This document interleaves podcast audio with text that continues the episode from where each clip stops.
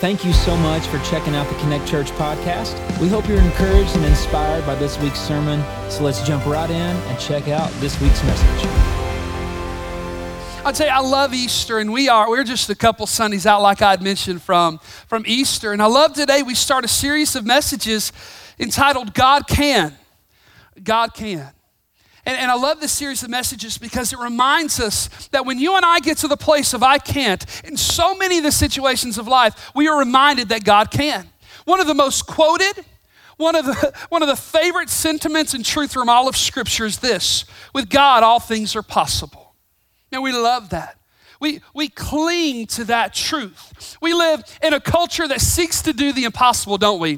The messaging is this that you can do the impossible, right? Whatever you put your mind to doing, there is nothing impossible for you.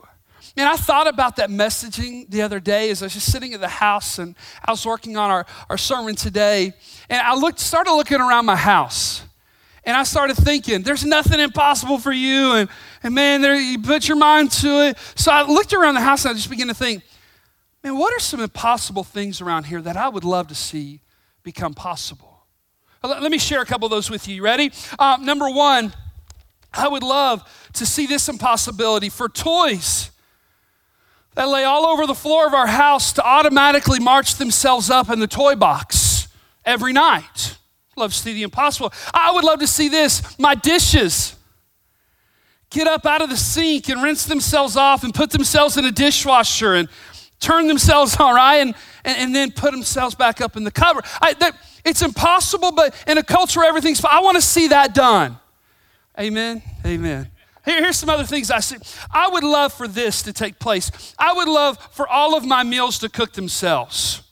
Every supper time, this thing magically comes to life, Beauty and the Beast style, goes up on the stove, and it, I am their guest for that day. Hadn't happened yet. I, I thought of this. How cool would it be if the laundry would go from the floor and float in the air? drop itself in the washing machine and then take itself out and go to the dryer, you know, and you just smell it so nice and beautiful. And then it folds itself. You know what part of laundry I hate the most? Folding.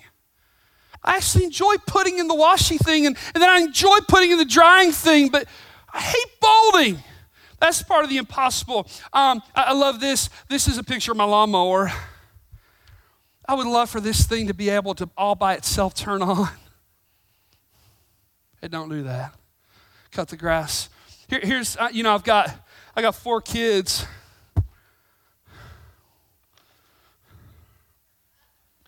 How cool would it be if all of a sudden these things came to life and they found the stinky hind end of one of my children,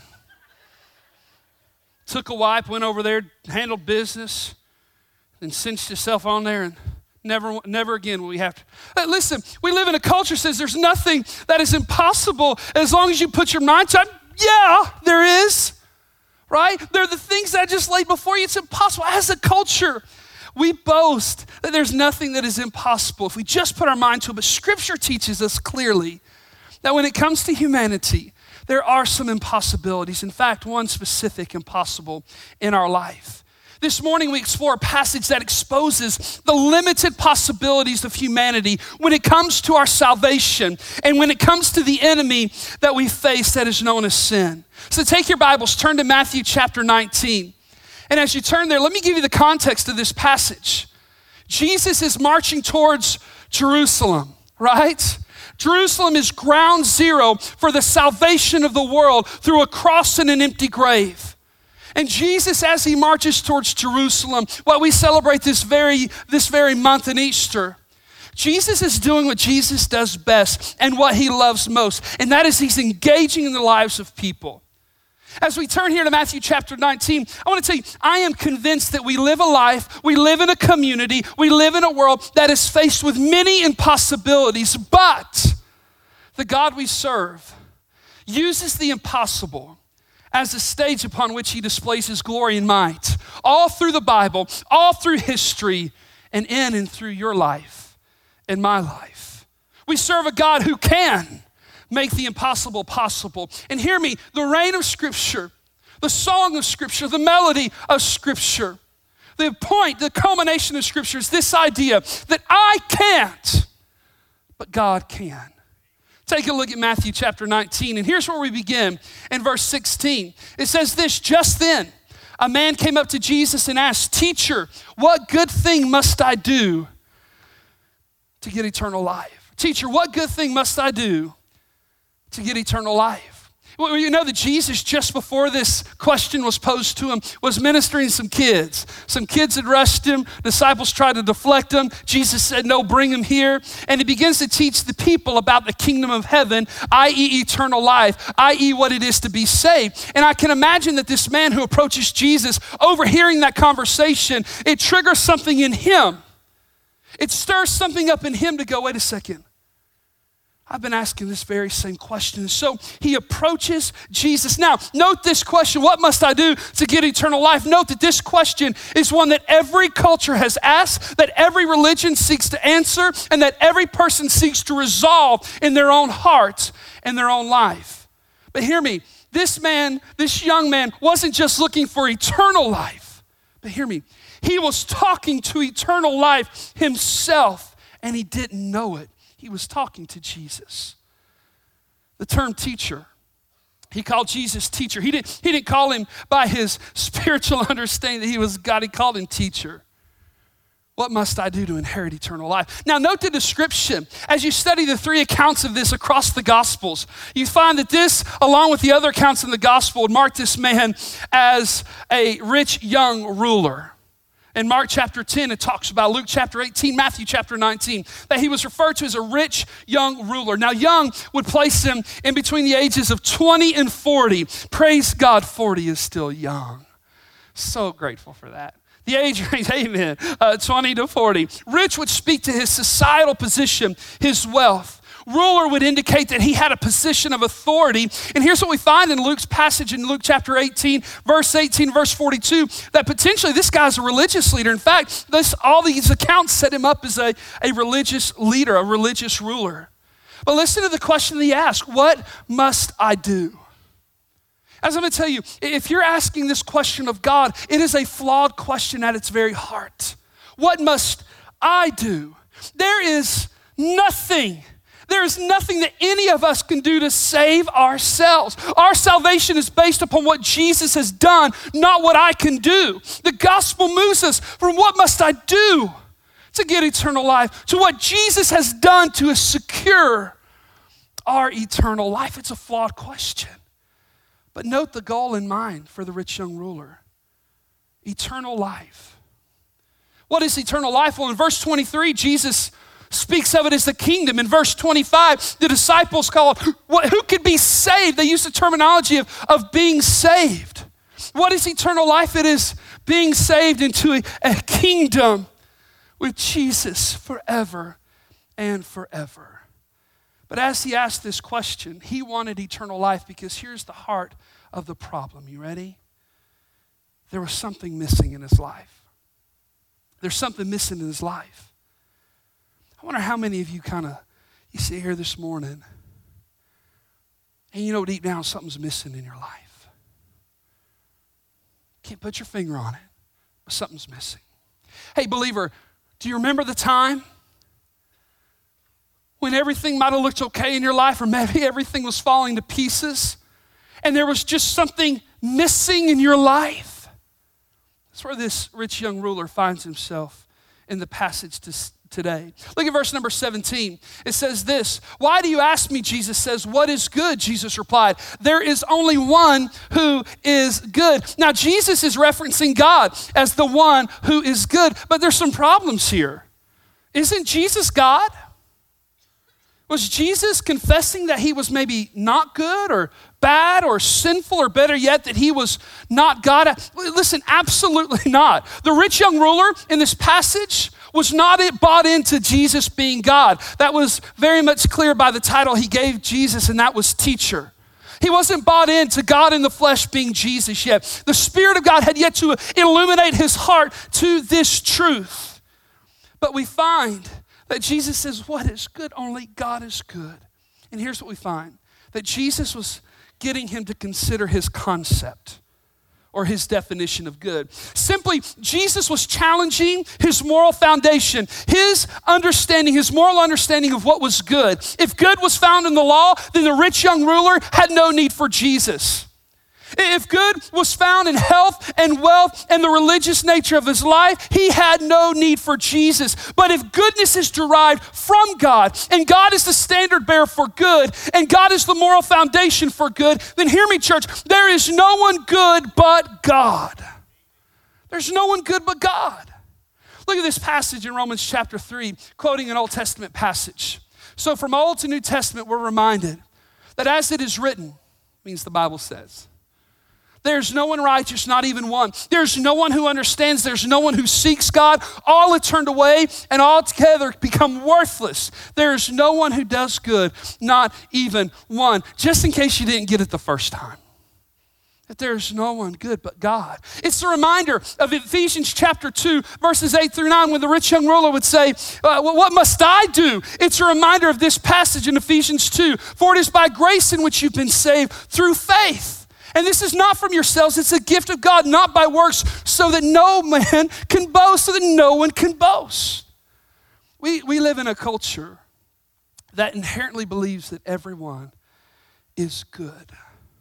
Look at even our, our law. Look at even our justice system. You are what? You are innocent until proven guilty. But can I tell you something? While we need that as a culture and a society, when it comes to the economy and the culture of sin, this is not the case. When it comes to sin, we are guilty until made innocent by the only one who is good inherently in his nature, and that is God. But listen to how Jesus answers the rich young ruler. What must I do to inherit eternal life? What is it that you call good? Jesus asks. He says, If you want eternal life, keep the commandments. Now, watch what he says. Well, which ones? Because not only are there the 10 that you and I are familiar with, there was the civil law that existed. There was the ceremonial law that existed. There were the laws of the Pharisees that were some 600 plus and counting laws that they put over top God's law to protect people from breaking God's law. And so when Jesus says keep the commandments, he's like, which ones? Which ones are the important ones? And watch what Jesus says You shall not murder. That's number six out of the Ten Commandments. You shall not commit adultery. That's number seven. You shall not steal. That's number eight. You shall not give false testimony. That's number nine. Now, watch this. He reverts back to number five honor your father and mother. And then he goes to the Shema in Deuteronomy and reminds us of his challenge in Matthew 22, verse 37, when he said, Love the Lord your God with pretty much everything, with all of your heart, with all of your soul, with all of your strength. And the second is like it to love your neighbor as yourself. So Jesus takes this incredible snapshot of the Ten Commandments, and here's what he does. Jesus engages the rich young ruler in the second half of the Ten Commandments or the Decalogue. And here's why because when you look at the second half of the Ten Commandments, you find that these are the ones that deal with our relationship with our neighbor. So when we love God with everything, it should be evident and seen in the way that we love other people. So what we find here is that these commandments are the most visible and are the easiest ones to see. Now, wait a second. You already read Ephesians chapter 2. Is Jesus producing, is he promoting a works based salvation that I have to do in order to be saved? Absolutely not. What Jesus is doing with this rich young ruler is he is displaying the man's religion, he's uncovering it, all the while exposing the lack of relationship this man had with God. He was missing something. And what Jesus was doing was he was uncovering his religion and he was exposing the lack of relationship we had with God. Hey, by the way, how would you do on this list? When Jesus said, Follow the commandments, how are you holding up? But let's just do a little bit of a quiz. You ready? Let's do a test and see how we would do. Number one, murder. Hopefully, most of you are pretty good on that one. If not, I need you to check in with our security team and uh, you need to be frisked, okay? Uh, now, listen, hopefully, murder is not one that you've struggled with. But you know what Jesus said in Matthew chapter 5, verse 21? That you and I can murder with our anger and with our words. Man, I've been there. I think on Thursday, right? You just go back, you go, man, I've been there. Let's think of what else Jesus throws out there. How about lying? Would you please raise your hand if you've never lied? okay, thank you. Uh, because honestly, all of us are guilty. Small, big, doesn't matter. All of us have misspoken the truth, have misused the truth, have not told the truth. Let's look at this not only lying, but how about this idea of stealing? Have you ever stolen anything small like a paperclip from the office or big like a Ferrari? Listen, we've all taken something that doesn't belong to us, right? We've all done something, taken something that wasn't our. My, my, my youngest daughter, Sadie, she's two. She's, I love her. She has my heart. She is incredible at stealing food from other people's plate. I'm going to tell you something. If she was in this room right now, part of why we keep her away from the Lord's Supper is while your attention would be somewhere else, she would steal your wafer and your drink, and she would drink and put it right back without you ever knowing. It's unbelievable, her giftedness, right? No, we're all there. We've done that at some point in our life. Let's take this test and let's look at this. How about honoring your parents? Think of whoever your parents were, whether blood or adopted, no matter who that authority strikes. Did you ever, were you ever disrespectful? Ever roll your eyes? Ever do something they told you not to do? And we're all guilty. How about this? How about when it comes to our loving our neighbor? Have we ever wronged anybody? Guys, hear me. We have five commandments here we've just walked through, and I'm guilty as sin on all five of them. You are too. Man, we all are guilty. We all find ourselves at a place of guilty. Watch what the rich young ruler says when Jesus throws this out. This blows my mind. All of these I've kept. You know what I would have said? Shut up. Ain't no way. You're lying. You're breaking a third wing mention. You're lying. He goes, No, listen, all these I've kept. The young man says, What do I still lack? So you're telling me that he has kept all of these and there's still something missing. It doesn't make sense. So here's what I'm waiting for Jesus to refute this, but he doesn't. Jesus does not refute any of his assertions, and Jesus knows everything about him. But Jesus gets to the heart of his problem, and that is the problem of the human heart. As though he had kept every law of God that he could, something was still missing in his life. You've been coming to church every Sunday that you can, but maybe something's still missing in your life. You give every chance you get a chance to. Listen, there's something still missing in your life. He said, What do I still lack? Hey, church, let me remind you that a religion alone will leave you lacking something, that moral behavior alone will leave you empty. That religious leadership alone will leave you wanting. A great reputation alone will leave you deficient. Riches and wealth alone will leave you missing something, namely someone. There was an emptiness inside that he couldn't fill. There was something missing, he was searching for it and his heart longed to be satisfied. Watch how Jesus answers him. Jesus answered, If you want to be perfect, now let's not let that word throw you off. See, I know I have to be perfect to come to Jesus. No, listen, that's not what he's meaning. At the very Greek root of this word perfect, it means to be made whole. It means to be, be all the way mature in faith. He's saying, Listen, if you want to be whole and you want to be mature in your faith, as mature as you can be, watch what Jesus says sell your possessions and give to the poor, and you will have treasure in heaven. Now, watch this. Then come follow me. Note the threefold invitation here sell everything you have, give to the poor. Hey, by the way, always someone always benefits when people give. And we're reminded of that in this passage. Look at the third part of this and follow me. Hey, church, hear me. This is a package deal. It doesn't mean eternal life comes by just selling everything you have or just giving to the poor. But eternal life is a package deal. We cannot skirt this to the side, that we cannot do so without following Jesus. Now, watch this. So, is eternal life really selling everything we have? Are we going Bernie Sanders style socialism here in the New Testament? No, Jesus was showing him that his treasure was his riches even his religion. That was where his heart was. So Jesus is doing. Jesus is ripping off the band aid and going, Here's where your heart lies. It lies in what you have, not the one who has you. That was also the reason why he was lacking. He was missing something, namely someone. and that someone was Jesus. Now, no, church, I, I got to say this to you. This story is not a condemnation of wealth, rather, it's an exposing of spiritual poverty.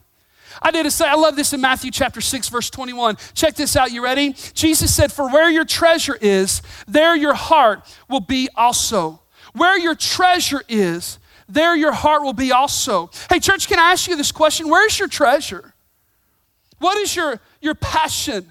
Is Jesus your heart? Is he your treasure? I love this about the rich young ruler. I love what Jesus exposes here because it exposes it in me as well. That his treasure was his treasure, and he was still lacking. He was still missing something in his life. Now, if you were to read this account of the rich young ruler in Luke, in Luke chapter 18, you would find a couple of stories that surround this so that we don't leave here with the idea, well, for me to be saved or for me to enter into God's kingdom or for me to have eternal life means I have to go be poor. Well, we find the same account in Luke chapter 18, and that is not so. We find that if you follow closely these episodes on the heel of this passage, you're going to prove that Jesus makes different demands of different individuals. For instance, Zacchaeus in Luke chapter 19 was told to give away half of his income, and what he had left, he gave back to those he had wronged. The parable of the tenants encourages God's people not to give all their money away, but to invest it wisely for their master's use. But here's what we find in each of these passages, Jesus commands Christians to use their possessions, not just some fixed percentage of them, for kingdom priorities. And I want you to hear me, church. This was a task too tall for the rich young ruler. The heart of Jesus is challenged we find here in this passage, and that is this follow me. It is the same invitation, it's the same challenge for you and I today to follow Jesus, but how? Well, look what Luke chapter 9, verse 23 says, what Jesus said. Then he said to them all, Whoever wants to be my disciple must deny themselves, take up their cross daily, and follow me. What must I do to inherit eternal life? Follow me, Jesus said. Follow me. He wasn't just calling the rich young ruler into humanitarian efforts, social justice, social activism, or charity. Hear me, give everything you have away give it to the poor, and fail to follow Jesus' invitation to follow him, and you have missed eternal life himself. And that is Jesus. Hey, you ready, church? The beginning of the impossible becoming possible is simple, and that's following Jesus. It is the recognition, as this young ruler comes to, that I can't, but that God can. I can't save myself. I need more. You know what? I, I spoke this quote probably five weeks ago, but it says this Many people want to see biblical awe, but those very same people are not willing to invest biblical devotion. And we see that here because look how this passage begins to finish up. When the young man heard this, he went away sad because he had great wealth. You know, in the NIV, and that's the version I have up here today, the word sad in the Greek, this is a little bit of a, a watering down of that term. Like we look at that and go, oh, that's sad, right? The word here is grieving in the original Greek, and it comes with it that idea of the ugly cry, right? Like, you know, when you get really upset about something, you go from just like this cute cry to the ugly cry. You ever seen? Let me show you my kids uh, when we get a chance, and I take away a cookie. It's unbelievable, it's scary, and this is the type of grieving that we find here. He walks away sad. He was rich, yet he was wrecked by poverty. He was the richest poor man in all of Scripture. Why? Because he walked away from Jesus. Hey, can I ask you this? Have you ever walked away from something that you really regret? Maybe a marriage or a job or a relationship or an incredible opportunity. You look back and go, man, if I could only have, if I could only have taken that chance. We find that for the rich young ruler, walking away led to great regret and great remorse. Mark chapter 8, verse 36. I love this. You ready? What good is it for someone to gain the whole world, yet forfeit their soul? What good is it for you to have all the riches, all the relationships, all that your eye and your heart desires? What good is it to have all of it, but to lose the very soul. You know that what good is it to have it all and yet walk away from Jesus? And you lose it all, the Bible teaches us. Can I ask you this? What, what treasure in your life is it that has you walking away from Jesus today? Maybe it's your money. Maybe it's a relationship, or maybe a, uh, an attitude, or bitterness, or an unforgiveness you want to hold on to. Or maybe you just you want to do things your own way. What has you walking away from Jesus? Today. Look at verse 23 as Jesus rounds this out. Then Jesus said to his disciples, Truly I tell you, it is hard for someone who is rich to enter the kingdom of heaven. I heard a man say this about this once. Yeah, but I'd like to try. You know, like, just made me rich and I'd like to try to see how hard it is. Now, listen, he says it's hard, not impossible, but it's hard for those who are rich to enter the kingdom of heaven. And again, I tell you, it is easier, and I love this. Hey, by the way, here's my camel. Uh, I bought this off of Amazon. It's easier, watch, for a camel to go through the eye of a needle than for someone who is rich to enter the kingdom of God. Now, if you were to study biblical history, some people try to say there was a gate called the eye of the needle. It was very, listen, that's, that's not really true what Jesus was talking about. He literally is talking about, and I bought these two. These are um, sewing needles or threading needles. And uh, I got the ginormous one, so these will show up on screen. Look at that. That's the eye of a needle. Did you know that the average eye of a needle is only 0.036 inches wide. Did you know that the average size of an adult camel is that they will grow to be six and a half feet tall and weigh up to 1,300 pounds? And you know what Jesus does here for us, which I absolutely love, and how he paints the picture? You ready? Is he says this It's easier for this to go through this it is for rich men to enter heaven. Not impossible, but nearly impossible. Nearly impossible. I've got a small camel. I can't get this guy through here. I mean, I could do some bad things to it, right? Like I could, I could make it happen. I could turn him into juice, but here's the deal: it's just not going to happen. It's going to be a painful process here. And this is what Jesus says. Now, watch what happens here. And I want you to sense the fear. In 1 Timothy chapter 6 verse 10, let me go here first that for the love of money is the root of all kinds of evil. Hey, let me teach you something here. Not that money is the root of all kinds of evil, the love of it. Hey, I'm going to tell you something. It doesn't have to be money in your life for you to love and to treasure it more than God, and it becomes the root of evil in your life. It can become a relationship. It can become any pursuit that finds itself to be the love of our life outside of Jesus, and it becomes the root of all kinds of evil for our life. But catch what happens as this scene plays out. When the disciples heard Jesus say this, they were greatly astonished and asked, Who then can be saved? I love this question. Can you sense the fear, the uncertainty, the uneasiness of Jesus' words? Here is a religious leader, a moral man, a religious man and the fact that his wealth was to the disciples and people around him a sign of God's blessing. If he doesn't have eternal life, if he isn't saved, if he's not in the kingdom, then guys, who makes it? This is a, a question of fear. Who, who makes it? If this guy doesn't get in, how can any of us get in? And watch how Jesus answers him. And Jesus looked at them and said, With man, this is impossible, but with God, all things are possible. With God, all things are, are possible. Watch this. I love this declaration. It's Jesus saying, You can't save yourself, but God can. It is a message to the rich man and the poor man, to the religious man and to the atheist, to the best of our community, to the worst of our community, from the law keeper to the lawbreaker, that you can't, I can't, but God can. Only God can take a person from death to life in Christ, Ephesians 2 teaches us. Only God can take the heart of stone and make it a heart of flesh, as Ezekiel 36 26 teaches us. Only God can take an enemy of His and make them into a son or a daughter because of Jesus in Colossians chapter 1. Hear me, the rich young ruler was looking for good enough.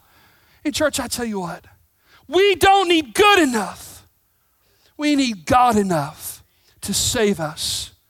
And in light of that, believer, tell me, What is impossible for God? What circumstance have you faced that is too impossible for God? What rebellion in your life is too impossible for God to defeat? What addiction lies outside of God's ability to save you from? What hurt is too deep for God to heal? What sin lies beyond the cross and the ability for God to forgive you? If God can save you, God can sustain you. And it reminds us of this truth. You ready? If our goodness cannot save us, then our badness cannot unsave us. We are always His. When I can't, God can, God has, and God will. Follow Jesus and let the impossible set the stage upon which God displays His glory and might in your life.